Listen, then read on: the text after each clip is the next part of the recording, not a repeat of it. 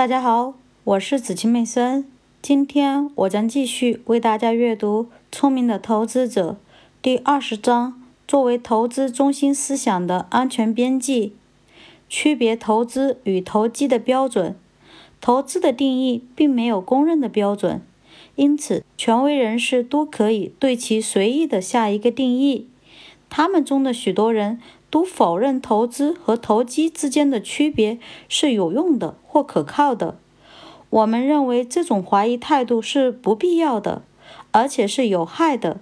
坏处在于，它将导致许多人在股市投机的热情和风险方面固有的倾向得以放大。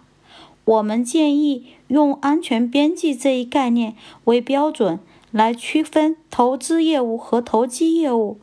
或许。大多数投机者都认为自己冒险时的胜算机会较大，因此他们的业务具有一定的安全边际。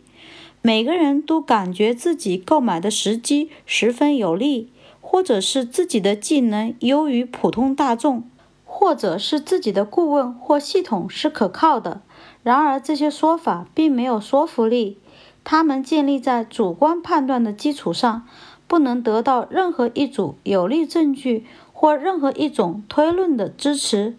我们十分怀疑，根据自己对市场走势的判断来投入资金的人，是否能得到真正意义上的安全边际的保护。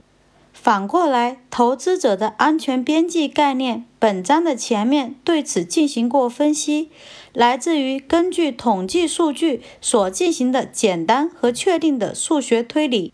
同时，我们认为它能得到实际投资经验很好的支持。